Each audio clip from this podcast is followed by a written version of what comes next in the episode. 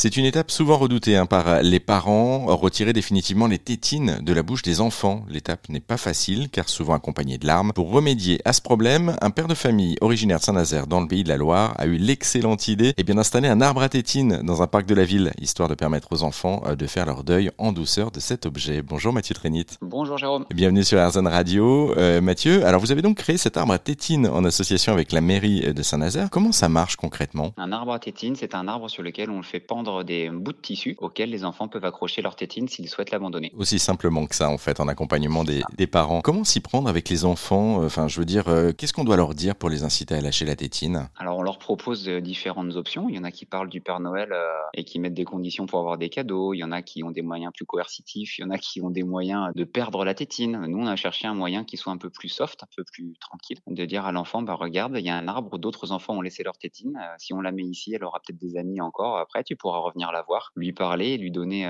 et voilà, avancer dans la vie. Et certains enfants passent le cap, d'autres non. Mais c'est une des options qui leur permettent d'enlever cette tétine qui n'est pas forcément agréable toute la journée, on va dire. Puis vous le rappeliez, hein, l'important c'est quand même le rythme de l'enfant. Euh, c'est lui qui décide, hein. c'est pas nous, malgré ce qu'on peut penser en tant qu'adultes, qui décidons de quand ils doivent lâcher ou pas la tétine. Hein. Je confirme, bah, c'est mieux aujourd'hui que ce soit un choix euh, de l'enfant plutôt qu'avoir des pleurs, des regrets, des sensations qui soient mauvaises euh, à l'intérieur de l'enfant. Là, ça serait un choix délibéré et à partir du moment où le choix est acté, en général, dans ce que j'ai pu constater personnellement, ça va tout droit après. Alors, une petite question quand même, vous évoquiez le, le Père Noël. J'ai cru comprendre que c'était une discussion entamée avec votre fille qui avait déclenché pour elle de lâcher la tétine. Exactement. Ma fille Justine euh, est rentrée en moyenne section et elle avait toujours la tétine. Elle n'arrivait pas à s'en défaire. On avait cherché des différents types de moyens. On n'a pas réussi. J'ai essayé d'appliquer cette technique en la lançant en initiative citoyenne avec la mairie de Saint-Nazaire. Et la semaine après avoir lancé l'initiative, elle a arrêté la tétine d'elle-même. Donc euh, voilà, l'initiative n'a pas servi à quelque chose pour elle, mais je me suis dit je vais continuer l'initiative jusqu'au bout parce que j'aurais été content d'avoir cet arbre pour lui permettre à elle de l'enlever. Et mon fils Lucien, qui est arrivé plus tard, euh, lui n'a pas n'a jamais eu la tétine en fait, donc il aura même pas besoin d'y jeter sa, la sienne. Comme quoi.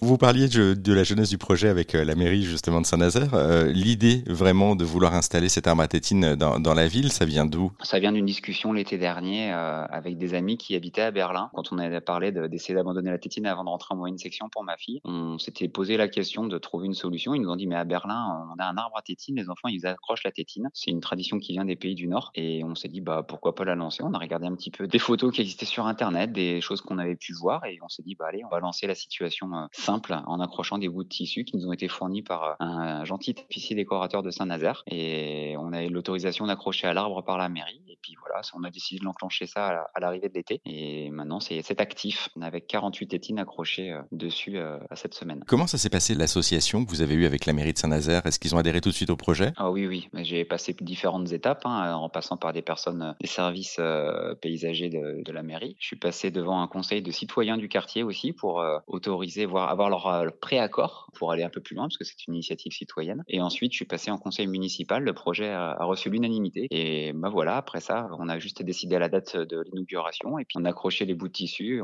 et l'ambiance médiatique s'est enclenchée. Et je pense que vous, comme euh, la mairie, ne pensez pas avoir autant d'écho médiatique et surtout de succès au niveau des parents parce que des parents viennent de très loin visiblement pour déposer les tétines également. Oui, je vous confirme. On parlait tout à l'heure d'une dame qui vient de Picardie, mais il y en a d'autres hein, que j'ai croisés qui sont venus, qui sont en vacances dans le secteur. Et à chaque fois que je vais avec mes enfants euh, au jeu là-bas, parce qu'ils y vont régulièrement, il y a toujours des gens qui sont accrochés, euh, en train de regarder pardon euh, autour de l'arbre et qui te retouchent un peu les tétines. Certains accrochent des tétines, d'autres font juste prendre une photo et disent que c'est une belle initiative. En tout cas, j'ai eu beaucoup d'échos positifs. Puis ça fait une belle étape aussi pour venir découvrir la ville de, Saint-Nazaire dont vous êtes résident. Est-ce que vous pouvez nous, expliquer pourquoi un arbre, vous avez choisi un arbre d'ailleurs, et, en particulier le ginkgo biloba? Oui, bah, le ginkgo biloba est un arbre qui n'est pas très grand, en tout cas sur, sur le parc paysager. C'est un arbre relativement euh, simple d'accès, qui est assez aéré, qui permet de bien voir les tétines, parce que c'est un, démarrage. C'est l'arbre qui a, résisté à la bombe atomique à Hiroshima. C'est le seul arbre qui a pu résister à cet impact. Donc je trouvais un symbole fort avec la présence de cet arbre et avec les services de la mairie. On s'est dit, allez, d'accord, partons sur cet arbre-là. Tant qu'on ne l'abîme pas, c'est une bonne chose pour tout le monde. Après, c'est juste une question d'entretien au, quotidien, mais effectivement, s'il a résisté à la bombe atomique, je pense que quelques tétines, là, une cinquantaine de tétines, ça doit pas lui faire peur. Euh. Qu'est-ce qu'elles deviennent justement ces tétines euh, ensuite, une fois qu'elles sont installées sur l'arbre, elles restent là ad vitam aeternam ou il y a une solution euh, de recyclage ou de reprise par la suite qui a été entamée? Alors, deux, deux pistes existent. La première, c'est la piste qui, était, qui est appliquée à Berlin et qui est appliquée pour les arbres que l'on côté dans les pays du Nord. C'est on ne touche à rien et on laisse toujours. Et l'option des services de la mairie, c'est de se dire on se laisse six mois pour voir comment ça fonctionne. Et au bout de six mois, on se posera la question de nettoyer l'arbre et de repartir sur quelque chose de propre. C'est une opportunité, une idée qui est posée sur la table. Après, on, on, la mettra en place ou pas derrière. On verra s'il y a besoin de le faire ou pas. On se laisse encore la possibilité de changer d'avis. Il, y, a quand même deux choix et effectivement la possibilité, pourquoi pas, de, de recycler ces, ces, tétines par la suite et repartir sur un, sur un arbre neuf. Une petite question également au niveau des, des retours des parents. Vous évoquez que les, les, parents justement venaient de très loin parfois pour déposer les tétines sur l'arbre. Euh, qu'est-ce qu'ils vous disent concrètement ces parents, mais surtout ces enfants en fait? Est-ce que vous avez eu des retours directs d'enfants? Alors les retours d'enfants sont plutôt timides. Euh, les enfants qui sont posés devant n'aiment pas trop qu'on leur pose des questions. Si je vous donne l'exemple du petit Malo, le jour de l'inauguration qui était euh, devant les caméras de France 3, qui aurait pu être le premier enfant à poser une tétine dessus, mais il était terrorisé devant les caméras, donc c'était pas une bonne idée euh, de, mettre trop la pression à un enfant. Et ensuite, il y a d'autres petites filles qui sont arrivées, qui elles étaient, avaient déjà fait le parcours avec leurs parents de se dire je vais laisser la tétine, qui était prête dans leur tête et qui se sont enclenchés et qui sont partis. Après, les contacts que je peux avoir, c'est surtout les parents. Les enfants sont trop jeunes pour rentrer en contact avec des adultes qui ne connaissent pas. Donc ça reste un contact plutôt entre parents. D'accord, plutôt positif, je, me doute aussi, puisque du coup, oui, je confirme. On, recherche effectivement souvent à se, séparer de cette tétine. Donc là, c'est une très très bonne solution.